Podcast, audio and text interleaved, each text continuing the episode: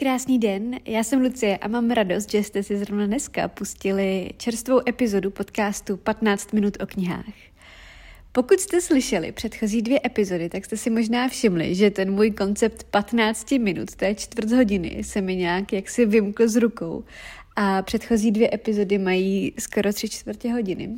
Já jsem se nikdy vlastně o to aktivně nesnažila, aby to vyšlo na tu čtvrt hodinku, ale vždycky se tak stalo. Ale poslední dvě epizody, no tak tam se to teda nestalo. Tak uvidíme, jak to vyjde dneska, neboť eh, i dnešním tématem budou vlastně dílčí témata, která mi byla eh, navržena na Instagramu, že by eh, posluchače zajímala a mně připadají tak jako zajímavě různorodá a ráda na ně odpovím a budu se jim věnovat. I dnešní epizoda podcastu má svého partnera a tím je, eh, jak jsem zmiňovala, jedna z mých nejoblíbenějších služeb eh, v knižním prostředí a to je knihobot Eh, což je skvělá služba pro čtenářky a čtenáře, eh, která vlastně vrací knížky zpátky do oběhu, tedy ty, který eh, mají lidé doma a jen se na ně práší a jsou třeba už přečtené nebo nikdy nepřečtené a nezdá se, že by jejich čas měl někdy v blízké době přežít nebo se na ně třeba Eh, přijít, pardon, nebo se na ně třeba práší na půdě a to je škoda. Využít knihobota je totiž strašlivě jednoduché, jednoduše si totiž na webu knihobot vyplníte svůj formulář o tom, jaké knihy máte k dispozici a knihobot už se o všecko postará. Přestože pobočky jsou v Praze, tak si pro knížky můžete objednat svoz odkud, odkudkoliv v Česku. Oni si pro knížky přijedou, převezmou si je, nafotí, opečují, nacení, popíší, vystaví a pak je doručí ke svým novým majitelům a vy vlastně dostanete eh, poměrnou částku na účet. Samozřejmě to funguje i v opačném směru, eh, tudíž mají e-shop, eh, kde najdete jak běžně dostupné, tak i úplně nedostupné a dávno vyprodané knížky. Můžete si u nich vybrat cokoliv, co vám zrovna váš jazyk, jazyček mlsný knihomolský dává za chuť a a knížku si za second-handovou cenu pořídit a ušetřit třeba. A aktuálně mají v nabídce 140 tisíc knižních titulů, takže to by v tom byl čert, aby si člověk eh, nevybral. No a já se vrhnu na první téma, který jsem si tady vybrala a připadá mi docela zábavný. Eh, jakou nejzvláštnější nabídku na spolupráci eh, si kdy dostala? Uh, tohle je veliký téma. Já tedy samozřejmě nebudu uh, konkrétní a nebudu nikoho jmenovat, protože nechci nikoho jako urazit nebo nějak jako snižovat nebo se třeba někomu vysmívat. To vůbec. Ale, ale mám spoustu odpovědí na tuhle otázku, na tohle téma. Tak třeba teď v létě uh, mi byla nabídnutá spolupráce s firmou, velkou firmou, která dělá diamantové šperky. To mi u mě přišlo jako mimořádně bizarní, u mě, co mám obrovský křišťál na krk. to mi přišlo jako opravdu uh, zvláštní. Uh, naprosto bizarní jsou nabídky na spolupráci, které se vyskytují velmi často a jsou to gastroprojekty, které obsahují maso, což mi u mě připadá jako úplně mimo. Ku příkladu, takový jako uh, typický příklady. Možná jste si u mě všimli, pokud mě na Instagramu sledujete, že já moc ráda podporuju uh, službu Jídlo baví, což je veganský projekt mých kamarádů, kteří, který stojí vlastně na myšlence udržitelnosti, mají vlastní vratné krabičky, rekrabičky, uh, toho jídla uvaří přesný počet podle objednávek, které se uzavírají den předtím, takže se ničím neplýtvá, je to uh, strašně dobře promyšlený celý, uh, je to boží, hrozně dobře vařej. No a této mé podpory na Instagramu si všimly další firmy, které dělají různé jako krabičky na podobné bázi, i když z úplně jiného koutu. No a začaly mě obepisovat se svýma nabídkama, takže mi přišly nabídky uh, na to, že budu odebírat každý den k obědu krabičku s masem, bizarní, eh, nebo firmy, které dělají krabičkové diety. Těch bylo docela dost. To mě malinko jako urazilo, jako pardon, mám 48 kilo. A redukční dieta je momentálně jako jedna z posledních věcí, které potřebuju. Bizarní byly i nabídky na produkty pro děti eh, a na těhotenství v dobách, kdy já jsem jako žádný dítě ani těhotenství neměla jako třeba před rokem nebo před rokem a půl. Bizarní byla taky nabídka na, od klinic, kliniky plastické chirurgie, protože tam mě jako hnedka v tom úvodním mailu urazila, kde mi napsali, že mám uh, vlastně jako hrozně ten kýrty, se kterým je nutný něco udělat. A tak já bych myslela na to, že jako opravdu nemládnu, jo. nikdo nemládneme a já tu plemne. takže to, to mě jako hodně nepotěšilo. Uh, bizarní jsou i uh, nabídky na spolupráci s různými sportovními, já nevím, co to jsou suplementy, proteiny, nevím, co všechno se bere, uh, protože já to v životě neměla v ruce, v životě jsem se tomu ani nepřiblížila, protože já ne, nechodím do posilovny. Nabídka na posil, spolupráci s posilovnou tatu taky byla, taky bizár. Pro mě tedy. Uh, taky jsem dostala nabídku na spolupráci, která byla určená Nikol Štíbrový. Byl to tehdy nějaká flaška rumu, uh, za kterou jí tam slíbili uh, pět tisíc, takže to by mě jako hodně zajímalo, jak to ve finále klaplo. Uh, jednou mi jeden e-shop s oblečením poslal uh, nabídku na spolupráci určenou Patricie Pagáčový, Eh, a po druhý ten stejný e-shop mě oslavil jako jednu slovenskou blogerku, já si teď nespomenu na její nick, protože ji neznám. Tak tam to měli asi docela bordel. Eh, jinak samozřejmě jako hojněji a intenzivně i trh s těma, věcma na kouření, eh, s věcma, co jako se tváří jako vitamíny a kouřej se, nerozumím tomu, ale těch je jako taky hodně. Uh, asi jako na vrcholu té bizarnosti uh, byl požadavek na promování takové té bizarní akce Kazmy se zahrabaným autem. To, jako, to jsem vůbec jako nepochopila, o co tam jde, ale jako chtělo se po mně, abych to v konkrétní čase a konkrétním způsobem jako sdílela u sebe. No tak to bylo hodně divný. Uh, k seznamu přihodím uh, ještě to, že z jedné firmy, která je teda jako poměrně velký korporát, Eh, je to síť eh, vlastně potřeb pro zvířata, mě oslovili v krátkém časovém úseku za sebou tři ženy, co tam pracují, na spolupráci. A já jsem při tom všem třem odpověděla jako stejně, Eh, já jsem vaši firmu hlásila na veterinární zprávu za neposkytnutí eh, pomoci zvířeti v nouzi. Eh, kvůli vám mi v ruce zemřelo zvířátko, králíček, kterýmu jste odmítli pomoct. Já jsem se ho koupila ten den, odvezla jsem ho okamžitě na veterinu a té veterině mi umřel, udusil se v ruce, což je mm, jako nepopsatelně hrůzná věc, která se jako stala, kterou nikdy nezapomenu. Uh, a uh, já jsem to ještě navíc jako důsledně protáhla tehdy sociálníma sítěma, nebrala jsem si úplně servítky. A od té doby vás jako opravdu nemám ráda, nevěřím vám a myslím, že se ta poslední firma, kterou bych jako za balík piškotu uh, chtěla někdy podpořit. A jako byla jsem hodně nepříjemná, jako myslím si, že to asi je holky nepotěšilo. Nicméně, když přišla ta třetí, tak jsem měla pocit, že už si snad jako ze mě dělají legraci. A říkala jsem si, k čemu jsou tady um, sdílený Excelový tabulky, eh, třeba k tomu, aby si tam mohli dát u zelinkový černý puntík a už ji prostě vás nikdy nepište, to nás fakt nenávidí. Tak to, to je také taková jako bizarní uh, zkušenost. Ono jich jako je spousty a spousty, uh, zejména těch, který třeba jsou proti nějakým mým postojům, ale třeba většinová společnost je vnímá uh, jako jako pro ně OK, protože problémy, které netrápí konkrétně mě, se mě netýkají. To je jedno, do toho se pouštět nebudu, ale abych nebyla vyloženě jenom negativní, tak to trošičku zkusím vybalancovat a zmíním i ty jako nejlepší a nejpříjemnější spolupráce, který uh, jsem měla, tak samozřejmě pro mě je to třeba HBO, což uh, je prostě jako sen, promovat seriály. Uh, s nima jsem třeba natáčela i nějaký vyložený jako obsah o seriálu. To bylo někdy na jaře a to bylo hrozně fajn. A vůbec jako prostě seriály jsou naprosto báječný content.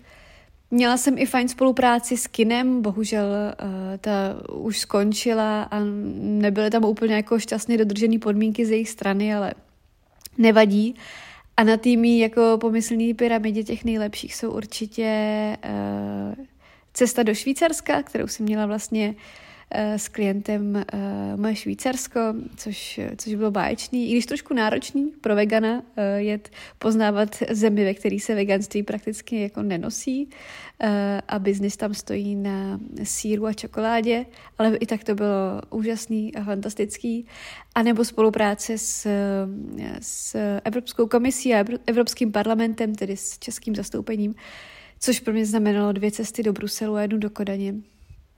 A to bylo, to bylo jako splněný sen v tom, co člověk dělá.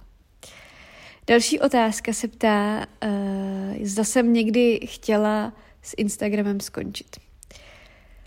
No, vyloženě skončit ne. Uh, to by mi přišla strašná škoda, uh, protože jsem do toho investovala spoustu energie a času a, a bylo by to prostě škoda.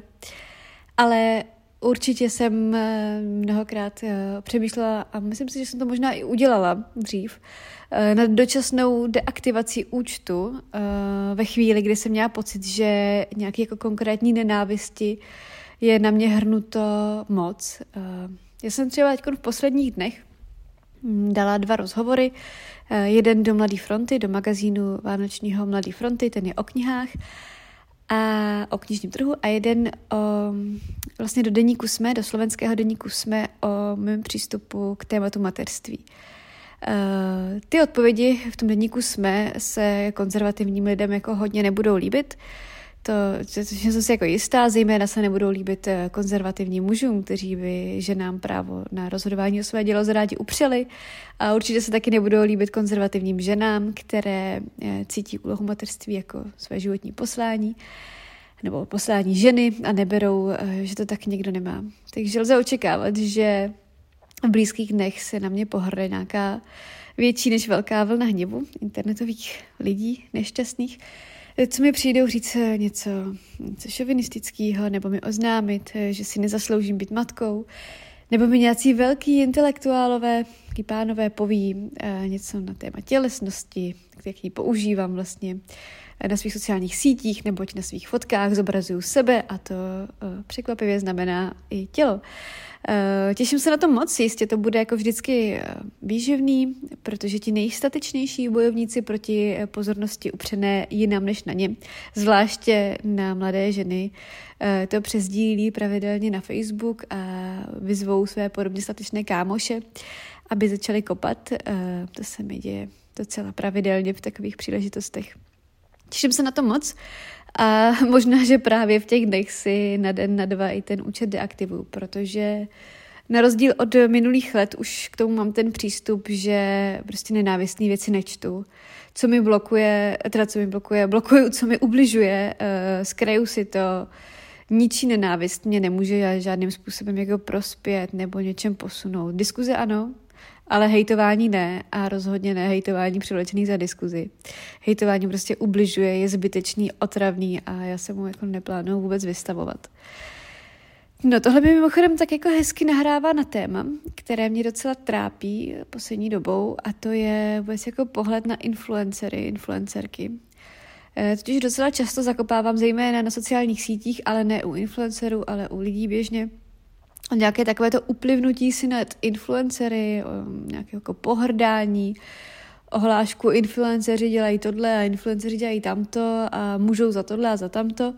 E, jako by to snad byla nějaká homogenní skupina lidí. E, myslím, že je stejně homogenní, jako třeba, já nevím, autobusáci. Jsou takový, co když uvidí někoho dobíhat autobus, tak zastaví ještě a otevřou dveře a počkají na něj. Vlastně tak jsou takový, který na justy dveře zavřou a odjedou. Jsou takový, co si klidně za jízdy zapálej. To je mimochodem moje zkušenost pravidelná z puberty, když jsem dojížděla ze školy k nám na vesnici. to se dělo. Zkrátka jsou v rámci jedné profese lidé různí a záleží na tom, jak kvalitní lidé to jsou. Proto si stejně jako autobusáci nebo já nevím, uh, prodavači, uh, také influenceři nezaslouží, aby byli hozeni do jednoho pytle, protože to zkrátka obsahuje ne jednoho, ale uh, různé lidi. Na mě třeba jako opravdu vadí, vadí mi být hozená do jedné skupiny s lidmi, který dělají, já nevím, kampaně na Primark s retorikou o udržitelných kolekcích, jako come on, to je, to je prostě jako naprostý dno a uh, jako s prominutím, to je skutečně jako vytírání si určitých míst se svými sledujícími a naprostý disrespekt k jejich jako inteligenci. Člověk si přece nemůže myslet, že jeho sledující nemají v hlavě mozek, když takhle komunikuje. Jako to, to přece jako nejde, to, to mi připadá jako opravdu. Já tady v těch postů zanechávám velmi vsteklý komentáře, kdybyste si jich někdy všimli. Uh, to eh, je prostě příšerný a já bych jako opravdu byla ráda, kdybych nebyla braná automaticky do stejného eh, pytle jako tito lidé. No, sáhnu po nějaké knižně orientované otázce, ať to tady nemáme jenom v influencerech a spolupracích. Kam v Praze do knihovny? No, tak ještě před pár lety bych o sobě velmi hrdě prohlásila, že jsem na knihovny velký expert teda na ty pražský zejména, nebo na ty v Hradci Králové.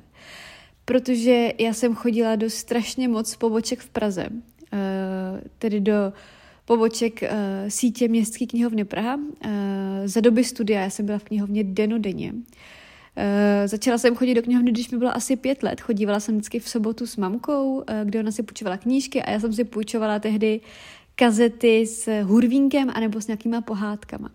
Ta knihovna, to byla tedy knihovna na Jižním městě, se pak, nebo na Hájích, byla pak jednou z úplně prvních poboček té městské knihovny v Praze, té centralizované a která se jako zrekonstruovala celá, udělala se nová, krásná. A já jsem vlastně v téhle knihovně na Hájích, na Jižním městě strávila dětství a pubertu, jako mám na to krásné vzpomínky. Nicméně, když jsem pak byla starší a chodila jsem už na školu, na filozofickou fakultu, tak eh, jsem trávila obrovské množství času v knihovně na Mariánském náměstí, na Staroměstské, protože ta knihovna je naprosto úžasná, má odborní sekce. Eh, já jsem tam chodila zejména eh, studovat divadelní literaturu, ta tam je eh, jako výborně zastoupená. Většina toho, drtivá většina není jako půjčovatelná domů, musíte si to studovat tam, ale no, o tom to studium je.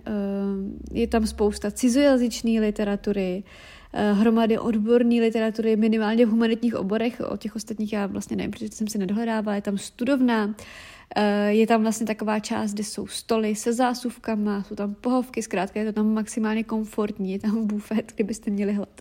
Takže já už jsem tam teda nějakou dobu nebyla, ale co jsem tam dřív chodívala, tak knihovna na Mariánském náměstí byla vždycky naprosto skvělá.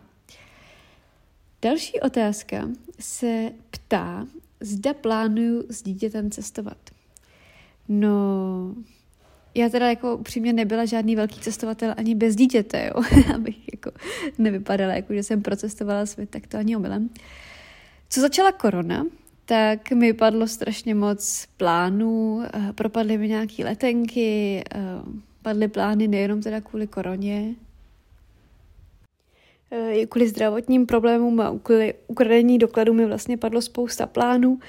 Nicméně já si myslím, že eh, to, jestli člověk bude schopný eh, cestovat s dítětem, se nedá tak úplně naplánovat, protože si myslím, že to, jakým způsobem budeme fungovat, se ukáže až podle toho, jaký tvor se mi vlastně narodí, protože možná to bude extrovertnější dítě, co se rádo nadšeně kouká kolem sebe a bude ho bavit být venku mezi lidmi a bude se mu líbit, když se kolem něj něco děje.